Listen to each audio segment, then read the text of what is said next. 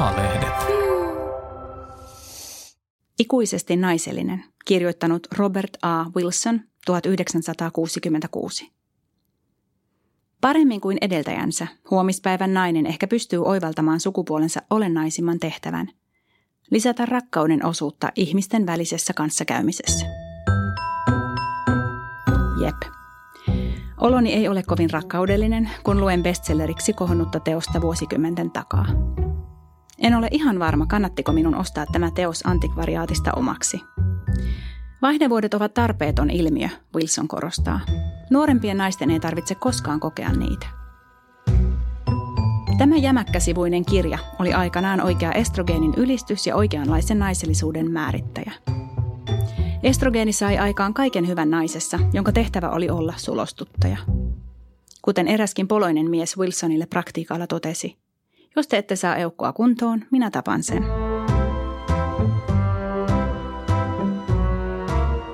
Jostain täältä naisvihan aaloista lähti liikkeelle kaupallisuuden kannattelema mielikuva siitä, että epätarkasti naishormoniksi kutsuttu estrogeeni on ihmelääke kauneuteen, hehkeyteen ja ikuiseen naisellisuuteen. Vaihdevuodet kuivakkainen oireineen olivat tavallaan vähän niin kuin naisen oma valinta.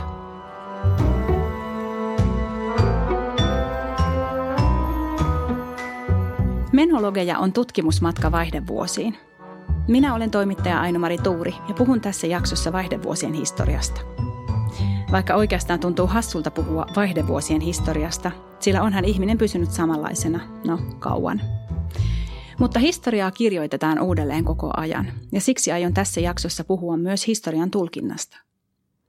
Kaipaan ehdottomasti menneen ymmärrystä siihen, että ymmärrän vähän paremmin, mikä minua odottaa. Kun asenteet kulkevat sukupolvelta toiselle hitaasti valuen, on 60-luku oikeastaan ihan lähellä. Tuon ajan naisten lehdissä vaihdevuodet nähtiin ongelmana, jonka ratkaisu oli teollisesti tuotettu estrogeeni. Taustalla oli halu tuottaa naisia olemaan vähemmän rumia ja ikäviä, ylläpitämään kotirauhaa ilman naisen äksyilyä. Näkökulma oli miehen. Tämä tavoite liittyi suoraan naiskuvaan sekä siihen, mitä naisen ylipäätään piti olla – ystävällinen, hehkuva ja hymyilevä. Vuonna 2002 selvisi, että estrogeenivalmistetta myyvä lääkeyhtiö oli maksanut kirjan ja Wilsonin tutkimustyötä. Se kannatti, sillä Premarin nimisestä valmisteesta tuli nopeasti yksi Yhdysvaltain määrätyimmistä lääkkeistä. Jos on elänyt nuoruuttaan 60-luvulla, on altistunut kasvaneille nuoruuden ihannoinnille. Voinemme puhua Suomen suurista ikäluokista – Millaista on nyt olla ikääntynyt, kun on jo nuorena, formatiivisina vuosinaan saanut kuulla, että vanheneminen on kuihduttavaa hormonipuutosta ja niin kutsutun naisellisuuden kuolevaa? Ettei sitten ole enää mitään.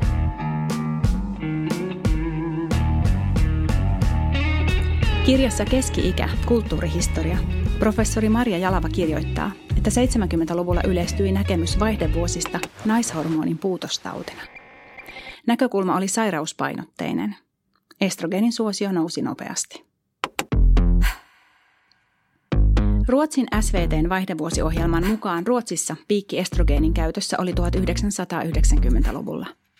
Silloin neljännes yli 40-vuotiaista ruotsalaisnaisista käytti estrogeenia, suurkaupungeissa jopa joka toinen.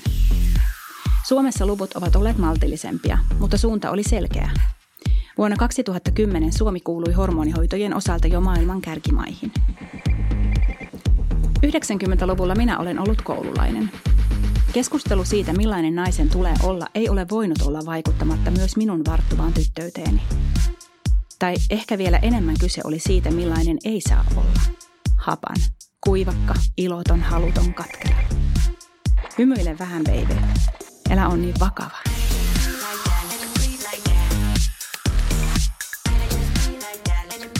Mutta pinnan alla muhi on muutos. Aaltoa seuraa aina vasta-aalto, ja niin kävi nytkin. Moni nainen hermostui hormonien automaattiseen tyrkyttämiseen. Feministit kyseenalaistivat ikuisen hehkeyden tarpeellisuuden. Kriitikot pitivät hormoniaaltoa valtavana kokeiluna, joka tapahtui naiskehossa. Yksilön vapauksien korostaminen kyseenalaisti asiantuntijan valtaista terveydenhoitoa. Ja ilmestyihän sitten myös se tutkimus – Vuonna 2002 ilmestyi amerikkalainen VHI-tutkimus estrogeenin ja rintasyövän yhteydestä. Nopeasti noussut kohu romahdutti hormonihoidon käyttöä kaikkialla, Suomessa kuitenkin vähemmän kuin muualla. Tutkimus tuotti kuitenkin yleistä epäuskoa. Näin kertoo gynekologi Leena Väiselä. Joo, joo, ihan siis maailmanlaajuisesti paljon enemmän vielä kuin Suomessa, että hoitoja lopeteltiin hyvin paljon, koska se tutkimus oli niin kuin tehty sitä varten, että, että osoitettaisiin nämä kaikki esimerkiksi sydän- ja verisuonitauteihin liittyvät hyödyt. Mutta kun ne aloitettiin liian myöhään, niin niitä hyötyjä ei ollut näillä 63-vuotiailla. Mutta sitten jälkikäteen, kun on analysoitu sitä, sitäkin joukkiota, niin siellä kuitenkin 50-60-vuotiaiden ryhmässä niin löytyi tätä suojaa näitä sydäntautiikin kohtaan. Että tämmöinen, ja sitten se rintasyöpäriski, se hyvin pieni riski, niin se toki tuli siinä sitten myöskin näkyviin. Mutta nämä kaikki, niin, ja sitten se uutisointityyli, niin sitten se on tehnyt jotenkin pitkän loven sitten tähän ainakin yhtenä asiana. Epäilyn siemen oli kylvetty. Vaikutti kuitenkin siltä, että samaan aikaan kun hormonivalmisteiden käyttö väheni, mieliala- ja nukahtamislääkkeiden käyttöä oli aiempaa enemmän.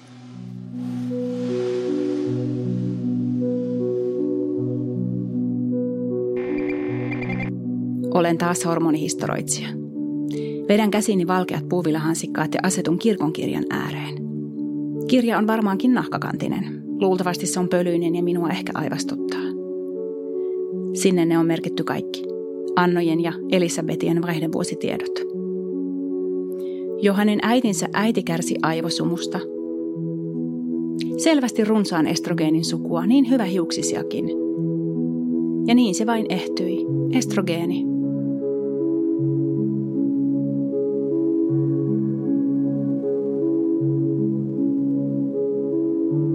ei, ei sellaista kirjaa ole.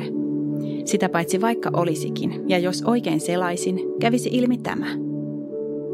He ovat melkein kaikki kuolleet ennen vaihdevuosiaan. Ja sitten tajuan. Vaihdevuodet ovat etuoikeus. Se on uusi vaihde, jonka vaihtoehto oli pitkään täysin vaihteeton.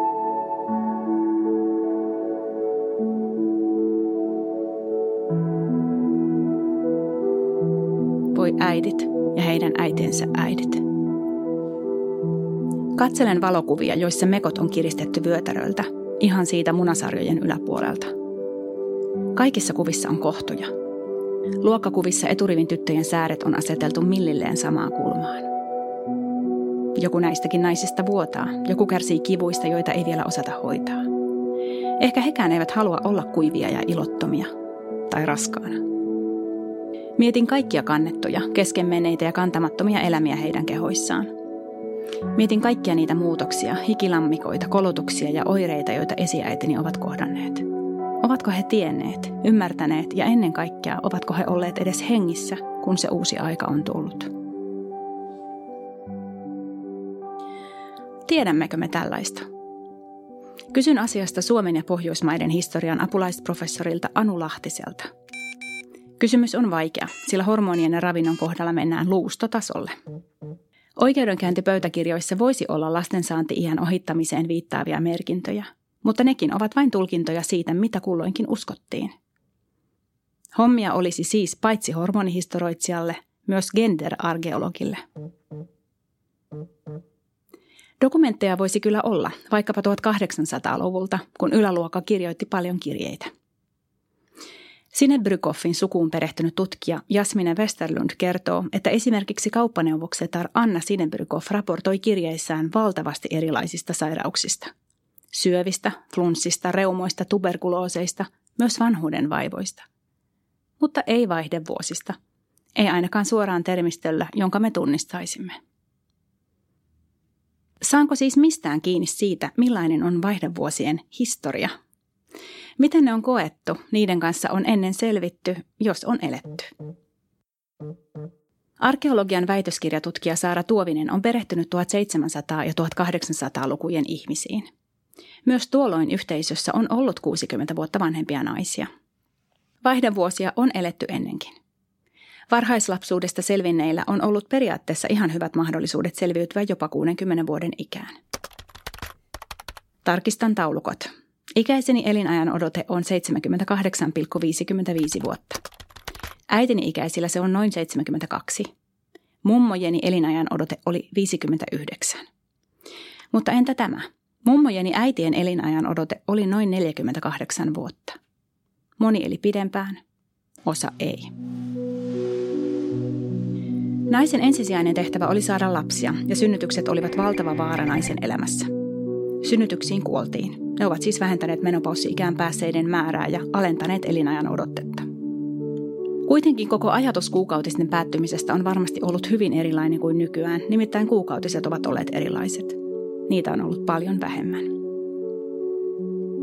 Aiemmin, siis tarkkuudella ennen muinoin, naiset saivat eri lähteiden mukaan elämänsä aikana noin 40-100 kuukautiset, kun nykyään luku on jopa yli 400. Nykynainen siis vuotaa valtavasti enemmän. Tämä johtuu pidentyneestä eliniästä, parantuneesta ravinnosta ja terveydestä, mutta myös siitä, ettei nykynainen ole jatkuvasti raskaana tai imetä. Muutenkin meidän on hyvin vaikea hahmottaa, mikä milloinkin on ollut normaalia ja miten elämän eri ikävaiheet ovat tulleet nuoremmille nähtäviksi. Voin vain kuvitella.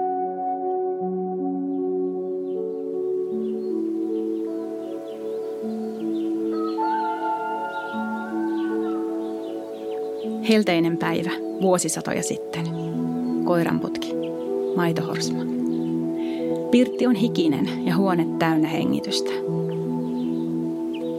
Ovatko muinaiset äidit päässeet vaihdevuosioireissaan järveen vilvoittelemaan? Onko vesi naisen elementti siksi, että se viilentää, puhdistaa, halaa? Miltä juuttikankainen hame on tuntunut, kun ilma ei ole kiertänyt sen sisä- eikä ulkopuolella? Missä vaiheessa heille on selvinnyt, että oma keho muuttuu taas kerran? Vai onko nimien ja termien poissaolo ollut silkka siunaus ja he ovat miettineet, että asiat väistämättä kehittyvät, eivät hyppäyksinä vaan pikkuhiljaa? Ovatko he ajatelleet niin ja jos ovat, onko se voinut auttaa heitä hyväksymään väistämättömät muutokset? Kohtalo, tarkoitus, naisen paikka. Saara Tuovisen arkeologin työssä menopaussi näkyy esimerkiksi juuri kirkonkirjoissa. Menopaussin oireita on saatettu pitää oireena jostain muusta sairaudesta, eikä syy-yhteys ole ehkä ollut selvä. Tuovinen kertoo, että kirkonkirjoissa esiintyy välillä kuolinsyynä termi nimeltä Muderpassion tai Mudersjukdom, eli eräänlainen kohtusairaus, joka on mahdollisesti merkkivaihdevuosista – se on Tuovisen sanoin ikään kuin sekoitus vanhaa kunnon naisten vaivaa hysteriaa ja vaihtelevia fyysisiä oireita.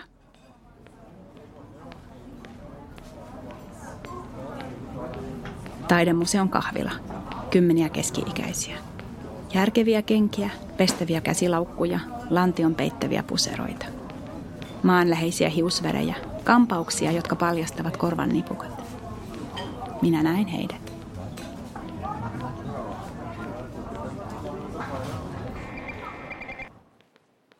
Mutta jos ihmisen evolutiivinen tehtävä on suunnilleen vain lisääntyä, mitä virkaa on hedelmällisen iän ylittäneellä? Ja miten minun ymmärrystäni auttaa se, että myös norsuilla ja valailla on vaihdevuodet? Tutkimuksessa on käsitelty sitä, ovatko vaihdevuodet vain pidentyneen eliniän sivutuote vai kuitenkin jollain lailla evoluution tuote, vaikkapa siten, että vanhojen naisten olisi omaa lisääntymistään hyödyllisempää auttaa jälkeläisiään näiden lasten hoidossa. Historioitsija ja sosiologi Mirka Danielspakka kertoo isoäitihypoteesista. Vuosituhannen alussa ilmestyi Turun yliopiston tutkijaryhmän tutkimus. Siinä suomalaisilla kirkonkirja-aineistoilla empiirisesti osoitettiin, että vaihdevuodet ohittaneilla isovanhemmilla oli merkittävästi etua jälkiläistensä lisääntymiseen ja lastenlasten selviytymiseen. Samalla kuitenkin vanhoista ja heikoista isänpuoleisista isoäideistä oli jopa haittaa. Ehkä heitä piti passata ja lapset tulivat aina viimeiseksi. Selvää on, että juuri perhesuhteiden kuviossa vaihdevuosien evoluutio on ollut olennaista. Mutta evoluution näkökulma on lisääntymisen näkökulma. Se käsittelee lapsia ja näiden lapsia, aina geenien jatkumoa. Entä yksilön näkökulma? Historiassa ei sellaista oikein aina nykypäivän käsityksessä ole. Tänään me elämme kuitenkin yksilökeskeisessä kulttuurissa, jossa mummojen ei ole pakko hoitaa lapsen lapsiaan – jos niitä onkaan, ja jossa yksilö on melko vapaa valitsemaan, hormonihoitoa vai ei. En ole lääkäri, mutta voin spekuloida. Vaihdevuosihomma ei tunnu hurjan järkevältä. Se tuottaa paljon kärsimystä laajalle joukolle ihmisiä. Jos vaihdevuodet ovat pidentyneen eliniän sivutuote, miksi eivät kohdulliset sitten lisänny menemään pidempään? Tämä ei tunnu kovin hyvin suunnitellulta. Gynekologi Leena Väisälä kommentoi näin. No me ei oikeastaan tiedetä, koska sitten toisaalta on myös eläinlajeja, kuten miekkavälas, jolla on vaihdevuodet. Ja et ilmeisesti naisesta on enemmän niin kuin hyötyä sitten isoäitinä silloin yli neljävitosena, kun että hän niin kuin investoisi niin mielettömästi energiaa siihen sen lapsen tuottamiseen ja synnytykseen. Ja sitten on myöskin se, että kun lapsia pitää paimentaa kaksikymppiseksi tai ellei jopa kolmekymppiseksi, niin, niin sitten se, että, että pitää olla sen ikäinen, että on siihen niin kuin mahdollisuuksia.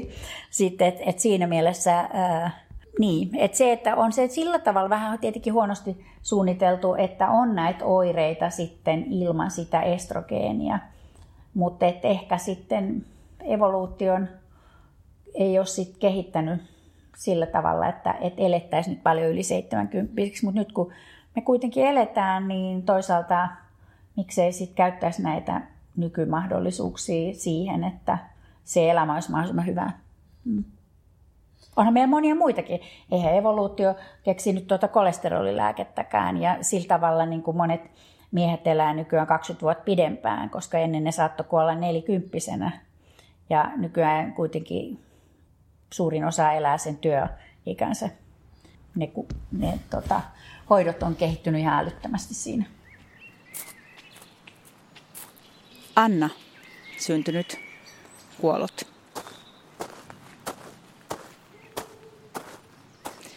Mennään vielä kauemmas historiaan. 1800-luvun psykiatriassa vaihdevuosia pidettiin tekijänä, joka altisti alakulolle ja järkytti naisen jo ennestään haurasta psyykeä. Anu Salmelan väitöskirja naisten itsemurhista kuvaa, miten 1800-luvulla vaihdevuodet ja naisten mielisairaudet yhdistettiin. Nainen oli sairas siksi, ettei ollut enää hedelmällinen. Hulluus ankkuroitui näin naisen ruumiiseen, niin vanhaan kuin nuoreen, jolloin naiseudesta, sukupuolesta, tuli selitys. Nainen oli sairas, koska hän oli nainen. Elisabeth. Syntynyt, kuollut. Ingrid. Syntynyt, kuollut. Teoksessa Sairas ja viallinen Elinor Gleghorn kuvaa naisten kohtelua lääketieteen historiassa. Hän kirjoittaa, että monilla noituudesta syytetyillä naisilla oli luultavasti vaihdevuodet.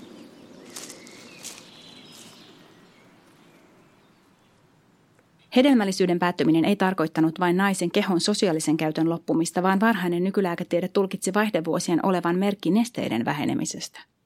Se teki kehon epäpuhtaaksi ja täynnä myrkkyä olevaksi. Vaihdevuodet olivat sekä ruumiillista että henkistä patologiaa. Muutoksen kokevia naisia pidettiin arvaamattomina, ruikuttavina, huonotuulisina ja pahantekoon taipuvaisina. Vaihdevuosien oireita ei ymmärretty ja siksi ne diagnosoitiin usein noituudeksi. Niinpä, Pohjolan mahtavin emäntä, kaikki satujen pahat noita-akat, ilkeät äitipuolet. Ei ymmärretty. Diagnosoitiin noituudeksi. He olisivat kaivanneet vain seuraa, hoitoa ja halauksen. 1800-luvun loppuun mennessä ikääntyneiden naisten melkein jokaisen ruumiillisen tai henkisen ongelman katsottiin aiheutuvan hedelmällisyyden vähenemisestä. Kuukautisten ja synnytysten lailla myös vaihdevuosien uskottiin tuottavan erityisiä vaikeuksia naisille, joiden hermot eivät kestäneet luonnollista myrskyä.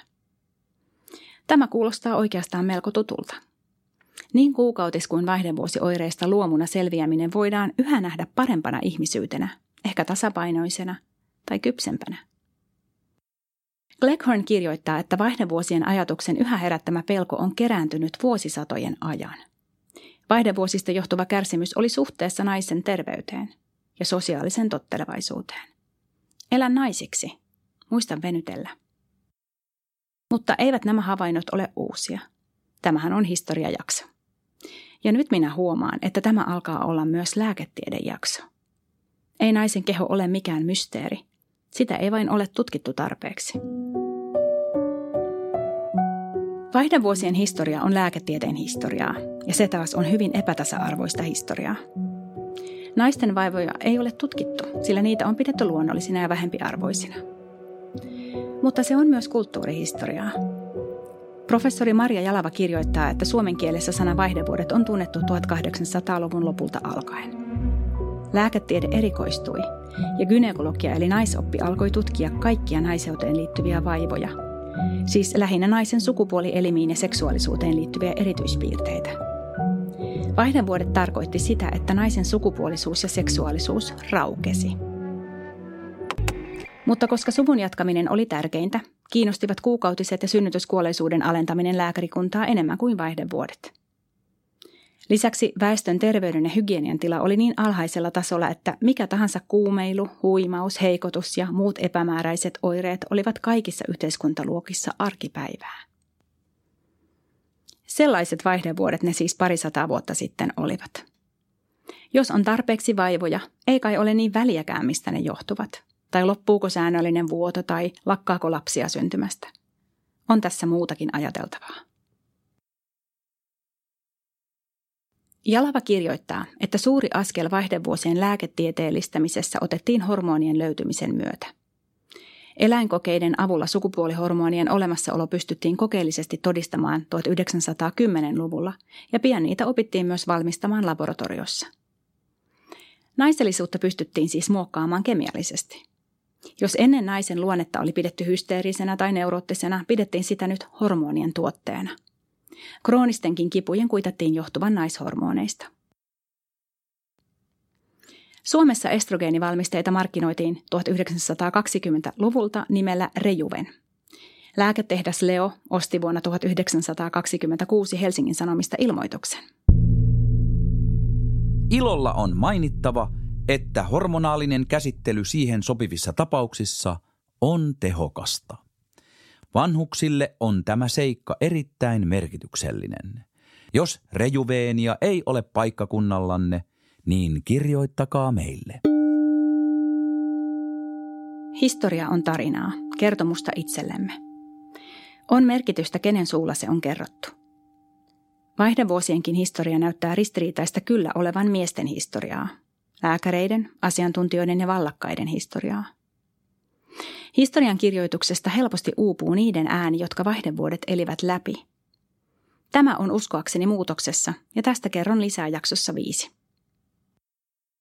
Maria Jalava huomauttaa vielä, että vaikka meneillään kuinka olisi menopaussibuumi, eivät ääneen yhäkään pääse vähemmistöt. Vaihdevuositutkimusta ei ole tehty esimerkiksi saamelaisten, romanien, vammaisten, maahanmuuttajien tai transsukupuolisten kohdalla – Historiankirjoituksessa sellaisia vaihdevuosia ei ole, vaikka elämässä oli ja on. Monenlaisissa kehoissa ja mielissä, monenlaisin oirein, monenlaisin hoidoin tai hoitamatta.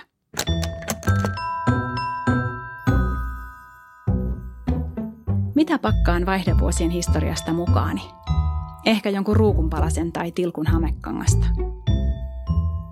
Tästä kaikesta tulee raskas olo – olen kantanut historian painoa vain hetken verran ja silti se tuntuu tunkkaiselta ja raskaalta. Menen sohvalle ja riisun neuleen. Se on alkanut kutittaa. Ihan kuin tuntisin kehossani muinaisten kokemat sorkkimiset, kokeet ja lääkitykset. Minua ei huvita pakata historiasta oikein mitään mukaani, kidutushoitoja tai sen sellaisia. Mutta oppia minun on pakattava. Se on vastuuni 2000-luvun yksilönä. Pakkaan mukaan ymmärrystä näkökulmien ja asiantuntijoiden vallasta ja naisten välinearvosta. Mennyt voi tuntua olleen kauan sitten, mutta ei, ei siitä niin kauan ole. Pakkaan ymmärrystä myös hormonihoitojen poliittisuudesta ja erilaisista konteksteista, joista joku aina pyrkii hyötymään. Pakkaan mukaani paljon hiljaisuutta. Kaikki ne äänet, joita ei vuosisatojen aikana ole kuultu. Vaihdevuosia elävät, joita ei ymmärretä. Ehkä emme kuule niitä oikein vieläkään. Mutta kai sentään kuulemme jo hiljaisuuden.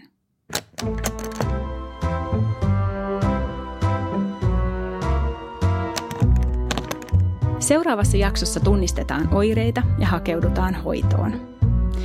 Pohdin, alihoidetaanko vaihdevuosia ja miksi hoitoa on monen mielestä vaikea saada. Kenen homma on hoitaa hoito? Entä miksi luonnollisuuden tavoittelu on nostanut päätään myös vaihdevuosien kohdalla?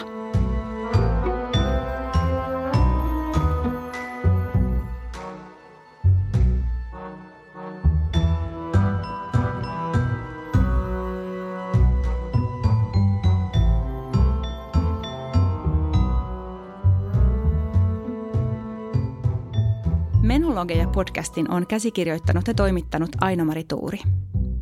Äänisuunnittelija on Sami Kuusela. Tuottaja Kati Lahtinen. Kiitos kun kuuntelit. Hei, minä olen Eevan päätoimittaja Mari Paalosolo Jussimäki. Tämän podcastin lisäksi Eeva on paljon muutakin. Eeva-lehden sivuilla kohtaat joka vuosi yli 160 rohkeaa ihmistä. Toivon, että tilaat Eevan ja tulet mukaan. Kurkkaa hyvä tarjous osoitteesta lue.eeva.fi kautta tutustu.